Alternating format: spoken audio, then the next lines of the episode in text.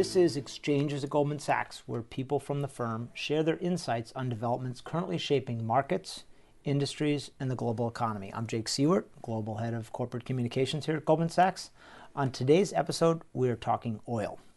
Uh, despite some turmoil in the Mideast, oil prices are at their lowest level in years. While consumers are seeing an immediate benefit at the pump, there are significant long term implications for importers and exporters that will influence the global economy for decades to come. I'm joined to discuss these trends by Jeff Currie, Global Head of Commodities Research at Goldman Sachs, who's here to help us understand this new oil order, a phrase he coined. Jeff, welcome to the program. It's a pleasure to be here. Jeff, you wrote a piece called The New Oil Order. What do you mean by that exactly? Well, there's three aspects to it. First is that when we think about the shale technologies, they are transformational. They've basically taken an industry that was very capex intensive and created in such that it is more variable cost intensive. And why is that important? Because basically it turns oil production into a manufacturing process. You can dial it up and dial it down in response to price action, which makes the industry far more nimble than what it was several years ago. The second aspect is that when we look at the composition of demand, you know, historically we used to view the BRICs as being baseload demand guaranteed demand coming year in, year out, and all the margin of adjustment occurred in the United States. Today, these roles have been turned upside down. Because of the shale revolution in the U.S. approaching energy independence, the U.S. is now baseload demand, and the margin of adjustment is China and the rest of the emerging markets. The third and final reason really has to do with the competition or the structure of the market. The supply curve for shale is incredibly flat um, which this actually takes away the market power that OPEC had previously. Because if they add supply or take supply off the market with a flat supply curve, it has really no impact on price. In contrast, in the old days, the supply curve was very steep. So when OPEC put oil on the market or took it off, it would have a significant impact on price. And so what we're witnessing right now is an adjustment process that's taking place across the entire industry to these new technologies, the new composition of demand, and the new market structure the market faces. Last year in June, Goldman Sachs hosted the North American Energy Summit, uh, where we brought together policymakers from Canada, Mexico, the United States to talk about the opportunities and some of the costs and risks in this new energy market that we're facing. You've been talking about these trends for some time now. And in fact, you spoke at the North American Energy Summit about what is happening, what we're seeing happening right now. Why is it happening now, even though we've been talking about these trends for a while? Why are prices all of a sudden reflecting this new oil order? Well, I, I think there were several factors that made oil late, because we've seen a lot of commodities already move, and gas in particular moved back in 2011 and 2012. And part of that has to do with the stages of the production process. The shale producers first discovered gas, and then they discovered liquids, and then finally they turned to oil. Why did we see this progression? It has to do with the way the technologies work. They simply break a fissure in the shale rock, and what's going to flow out of that fissure first? The least dense elements, i.e., gas. Gases are the least dense elements on the planet Earth. Well, they produced so much gas they finally ran out of demand and crushed the prices, as we saw in 11 and 12. Um, then they opened up the rock a little bit further and outflowed the what we call natural gas liquids, things like propanes, butanes. So it wasn't a coincidence that they got gas first. Gas was the first to flow out. Then finally they produced so many of the liquids like the propanes and butanes, they finally ran out of demand there, such that they broke open the rock further and finally discovered they can pull oil out relatively cheaply. So it's really only since really 2011 that we've seen the big increases in oil, which is part of the reason why oil was late to fall. The other factor that made oil late to fall was the fact that you had significant supply disruptions in the form of Iran and Libya that kept the market tighter far longer than what it would have otherwise been. So, when I was in high school, we debated um, whether or not the United States should achieve energy independence. Uh, and that was some time ago. I won't tell you exactly how long ago. But the debate then was all around reducing um, the, the demand side and developing alternative fuels. And now here we are uh, in, in, the United States is moving closer to energy independence on the back of oil. What does that tell us about the technology and the, and the future of this industry? Well, I think one of the, the key issues here is that the shale revolution has made a clean burning fuel like natural gas very, very low cost. And in the current environment, it has been cheaper than coal going back to 2009. And that turns everything upside down, everything from environmental policy to even processing, because many of the processing technologies in petrochemicals, refining, were all based around much heavier fuels. And so when we think about what the opportunity is going forward, it actually creates a difficult environment for renewables and other type of cleaner burning technologies because now they're competing with relatively low cost natural gas and even in more recently relatively low cost oil. Oil is still far more expensive. So I wouldn't, you know, we've seen the pullback in price, but it still is much more expensive than some of uh, the gas technologies. And so what we would argue in terms of going forward um, we should see a mix, I like to say diversify across these different technologies. Obviously, gas is the dominant one because it's clean burning and it is scalable. Um, but one thing that gas does that actually benefits the renewables is that it can deal with the intermittency issues with renewables, i.e., when the sun's not shining and the wind's not blowing, you can turn on a gas fired turbine within 30 minutes to be able to meet that electricity um, requirement. So, you know, while natural gas clearly has changed the, the landscape in terms of what we're going to consume and made, you know, made itself more competitive against renewables, we argue t- towards a diversified approach um, use natural gas along with renewables such as solar, um, such as wind, and look at in terms of trying to build out a broad-based grid. Um, in terms of where, where, does nuclear fit into this this broader picture, you would need to see gas prices get back above eight dollars an MMBTU before nuclear really becomes competitive. And so the focal point really is the gas technologies, um, solar and wind from a uh, electricity generation perspective, and then from transportation, be combination of electricity, um, some of the natural gas-based fuels, as well as oil. What does the U.S. need to do to build out the infrastructure on the demand side? Obviously, there's been a lot put into the supply side, but but what what kind of policies would help us get uh, to a position where we're really able to utilize uh, the the energy boom we're seeing? you know, one of the interesting facts that came out of the North American Energy Summit was that when we look at the investment in the upstream, which is the production of oil and gas, we actually find that um, the United States in North America more broadly um, represents more than 50% of global capex in oil and gas production. Um, more interestingly, when you look at how much is being spent in North America, North America outspent Russia and Saudi Arabia combined 10 to 1. So clearly, the U.S. is producing and spending a lot to be able to produce oil and gas. Now, I think as you pointed pointed out, um, one of the real issues going forward is we need to build out the infrastructure on the demand side. When we look at the spending patterns on the downstream or the demand side for oil and gas, we find that Asia and the Middle East outspent North America 15 to 1. So the US is spending on all the oil and gas production, but the Middle East and Asia are spending on all the demand to consume this oil and gas. And part of the reason for that is that the forward economics on these projects are not clear in the United States. They're far more clear in the Middle East or Asia and give you some ideas of why that's the case. They have long term offtake agreements for supply, um, prices are guaranteed, labor is available. So when we look at the U.S., because of the policy uncertainty uh, beyond three plus years, we look at most of the investment occurs in things that are quick turnaround projects such as shale production. Again, remember I made the point earlier that we look at shale, it's what we call fast cycle production. I make an investment today, 30 days later, I can have output. And so when we look at the return potential from shale, we only need to think about the economics on a 12 month horizon. When we think about the economics of these downstream demand projects, let, us say like fertilizer plants, petrochemicals, it's a decade long return. So we need to have confidence of what the world looks like in five, ten years from now. And part of the reason why that is so uncertain, and going back to your question of what does policy need to do, the United States needs to have a very clear environmental and energy policy. And the reason for that is to create stable and credible rules that allow investment to come in and have confidence about what the future will look like. You know, examples would be um, rules around um, fracking and water use rules. Uh, so, therefore, people can be confident that we're not going to see fracking being banned tomorrow, but be done safely. So, I can make investments today to consume this cheap gas, no one will be around. Other ones include methane emissions. Methane emissions is important because it's far more potent than CO2 and it comes out of the gas process. So if we really want to harness natural gas, we really need to do it in the context of containing uh, methane emissions. Um, pipeline approvals, expedite these. Um, clearly, having access to transportation will be very important in being able to develop out the demand side.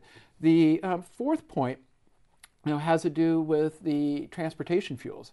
Um, right now, when we look at ethanol made from natural gas and it is cheaper than ethanol made from corn, we cannot use it because of the renewable fuel standards. So, shifting um, rules like that to be able to accommodate the new technologies. In other words, the, t- the policies have not kept up with the technology. And then finally, power generation. You know, focusing on long term contracts and create an environment that stimulates investment in excess capacity. Jeff, part of the new oil order is a real shift in geopolitics. The United States all of a sudden finds itself in the position of being the swing producer with more ability to influence global oil prices than it has seen in decades. And oil producing nations, the OPEC countries and others, all of a sudden find themselves with a reduced status. How should policymakers here in the United States and in OPEC be thinking differently about the new oil order? Actually, the way I like to describe it is shale is OPEC's friend. And one of the reasons for that, it is relatively high cost production. So it will support prices in that 60 to $80 barrel range on a longer term basis, which from an OPEC perspective, particularly core OPEC, that is actually a good thing. And so when we looked at the fact that the OPEC meeting resolved with no cut, it should have been expected. One, you know, we look at shale, it's scalable um, which is that whole point I was making before that the supply curve is flat, which means that OPEC no longer has the same pricing power that it had before. So it wants to be a second mover, not a first mover. So from that perspective, uh, it, it, it, made sense. And again, as I made the point before, shale is their friend. It supports prices um, at relatively historically high levels. And, and then I think you know, the, the, the, third issue is again the market structure of the industry has changed. It's far more competitive than it was before, and that has several implications. One, it means that prices are likely to be more stable. Um, we look at this pullback, yes, it feels relatively large, but on a historical basis, it really isn't. You go back to 08, 09, we saw prices drop from 147 down to 32. Or even back in 07, we went from 77 to 49. Or in 03, we went from 40 down to 17. Um, so historically, this is a relatively smooth, orderly pullback in prices. And I think in terms of thinking about the long run health of the, the economy, the fact that we've taken out that volatility is actually a good thing. It will create a much smoother environment.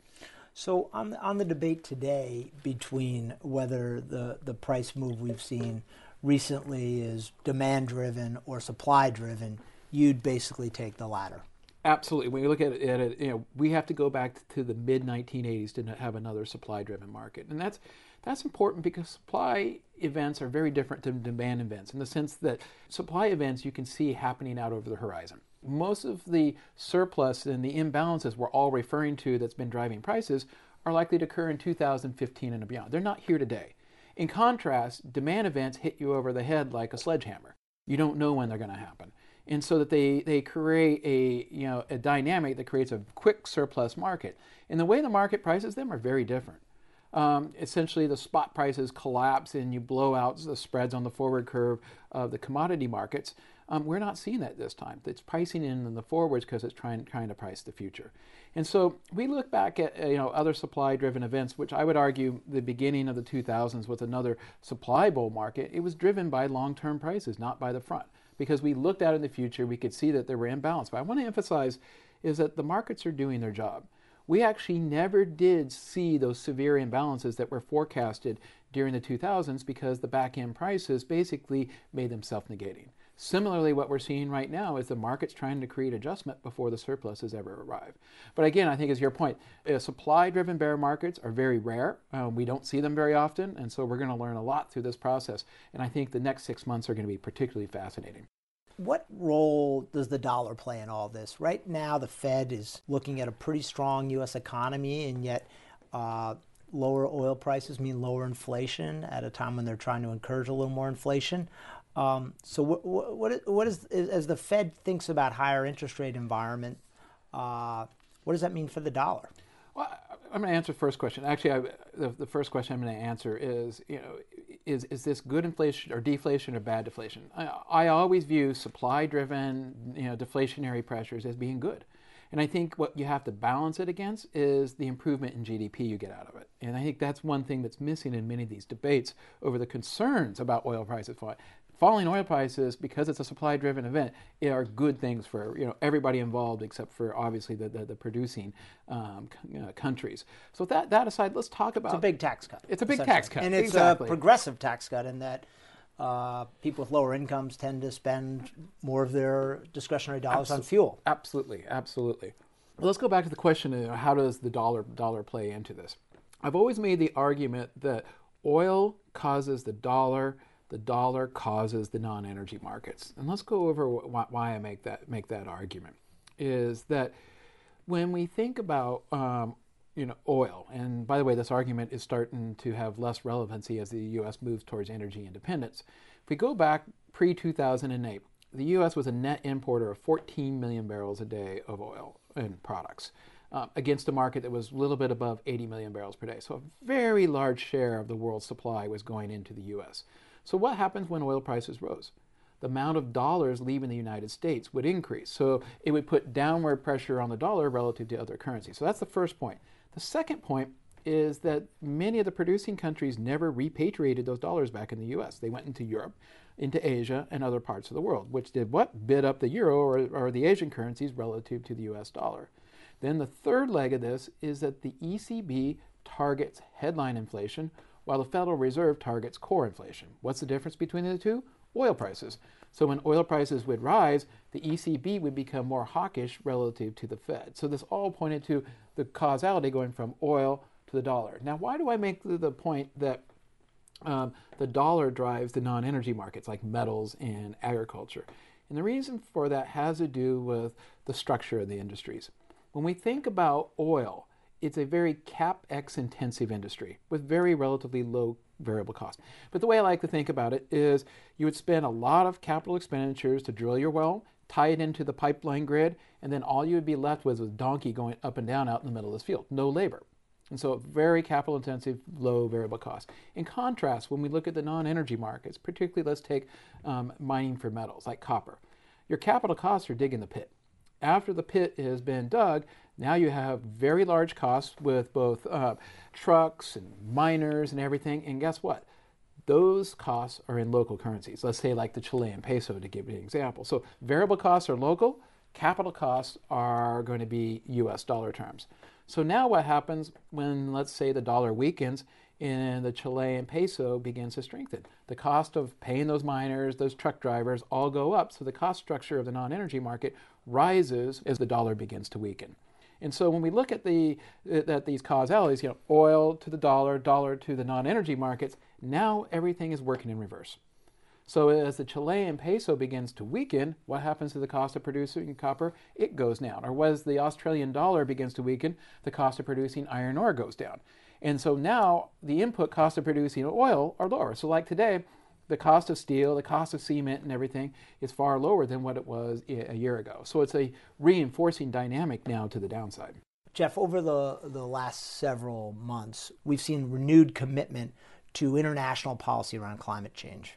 It's not exactly Kyoto Accord, although the Kyoto Accord didn't produce much actionable policy, but a lot of countries are making voluntary commitments. How is that debate liable to play out given what's happening uh, around lower oil prices, which presumably over time will mean uh, uh, less pressure around energy efficiency? I, I don't think they're, they're, they're going to abate uh, because when we look at you know, most countries in the world have done some for what we call CAFE standards, in which emissions out of automobiles or emissions out of, out of generation um, is, is being focused on. In fact, the way we like to think about it, it's a part of the industry. So we think about you want to minimize emissions and minimize costs at the same time. Do the joint um, problems together and find out which technologies are superior when we think about it on a longer term basis. So I don't think that the, the debate's going to go away.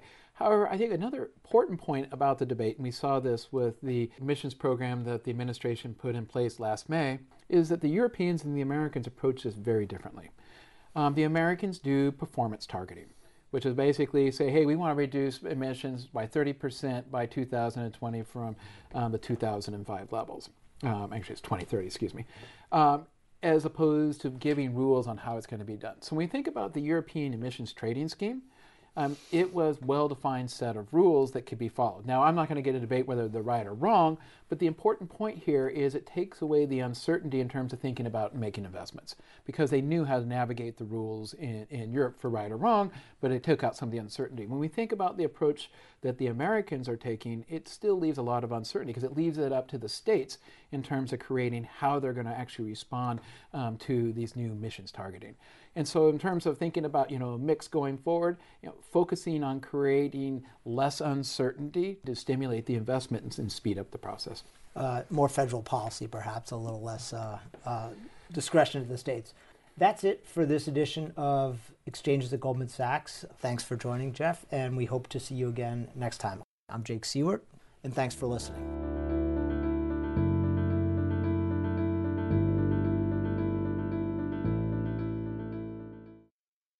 This podcast was recorded on December 15th, 2014.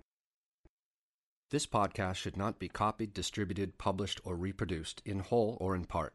The information contained in this podcast does not constitute research or a recommendation from any Goldman Sachs entity to the listener. Neither Goldman Sachs nor any of its affiliates makes any representation or warranty as to the accuracy or completeness of the statements or any information contained in this podcast, and any liability therefore including in respect of direct, indirect, or consequential loss or damage, is expressly disclaimed. The views expressed in this podcast are not necessarily those of Goldman Sachs, and Goldman Sachs is not providing any financial, economic, legal, accounting, or tax advice or recommendations in this podcast. In addition, the receipt of this podcast by any listener is not to be taken as constituting the giving of investment advice by Goldman Sachs to that listener, nor to constitute such person a client of any Goldman Sachs entity.